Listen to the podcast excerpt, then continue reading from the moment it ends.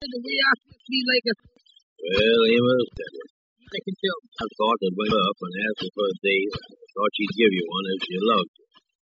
Yeah, but you heard me call out. He told me that you had a date. Well, Emma, gals is funny, you know. Well, what must I do, Andy? There ain't nothing you can do. You done asked her for the date, and she told you she had one. Forget about it. Andy, it just seems like everything go wrong with me. I ain't never had nobody that I love as much as I do Ruby. Then when I think that everything going along all right, I find out she got a date with somebody else. You was just jealous 'cause Earl Dixon's been over there. That's all the trouble with you is. Well, I can't help but be jealous, Andy. He ain't sent you back the engagement ring again, is he? No, but whenever I see the mailman come round, I'm scared to look at him. Let me turn this thing over in my mind and see if I can't figure out the situation. Girl, Andy, there ain't nothing you can do. Tell you what you do, Ava. Wait here till I go down to the cigar store and get a cigar. I can talk better when I'm smoking. I'll be back here in about three or four minutes. All right, you go ahead. I wait here. Don't be gone long, though, Andy. I'll be back in two, three minutes. You just sit here and I'll see you when I get back. All right. Mm-mm. I ain't never felt like this before. I don't know what to do. I believe I call on the telephone. Yeah, that's just what I'm gonna do. I'm gonna dial that number.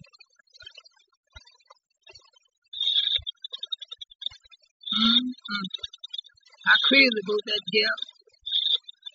I don't know what to tell her though when I get her. Yeah, here come Earl Dixon now. I better hang up this telephone till he get away.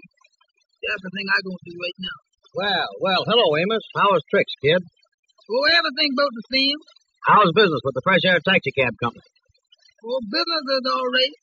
Say, buddy, I want to have a little talk with you, and I don't want to be over here talking to you when Andy comes in. So, come on, go across the street. Come on over to my place, and we'll have a little talk. Oh, I can't go over there. I, I, I ain't got no time to go over there. What's the matter with you today, Amos? Are you mad about something? No, I ain't mad. I just don't feel good. That's all. I I, I, I kind of got the headache or something. Well, let me tell you. I was hanging around the drugstore today. Somebody said you didn't like the idea of me being over to Ruby Taylor's house the other night. What, what, what, what do you mean? You remember the other night when you had that date with Ruby? And before you got there, I happened to be passing her house. I saw her sitting on the front porch, so I went up. Mm-hmm. And after I got there, you come by. You remember the night. I remember the night all right. Well, they tell me that you didn't like it. Well, to tell you the truth, I wasn't crazy about it. Well, listen, buddy. Me and you have been pretty good friends, but I just want to tip you off. I go where I want to, when I want to, and it ain't nobody's business. I hear you.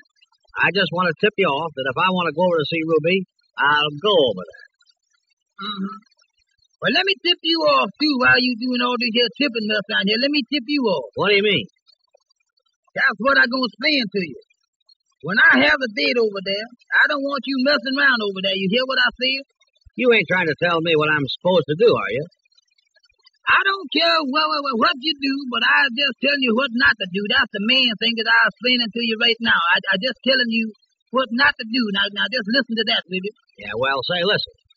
Let me tell you something now. But wait a minute. Go ahead now. Just just calm down. I ain't running nowhere. Don't don't go so fast. Now just wait a minute.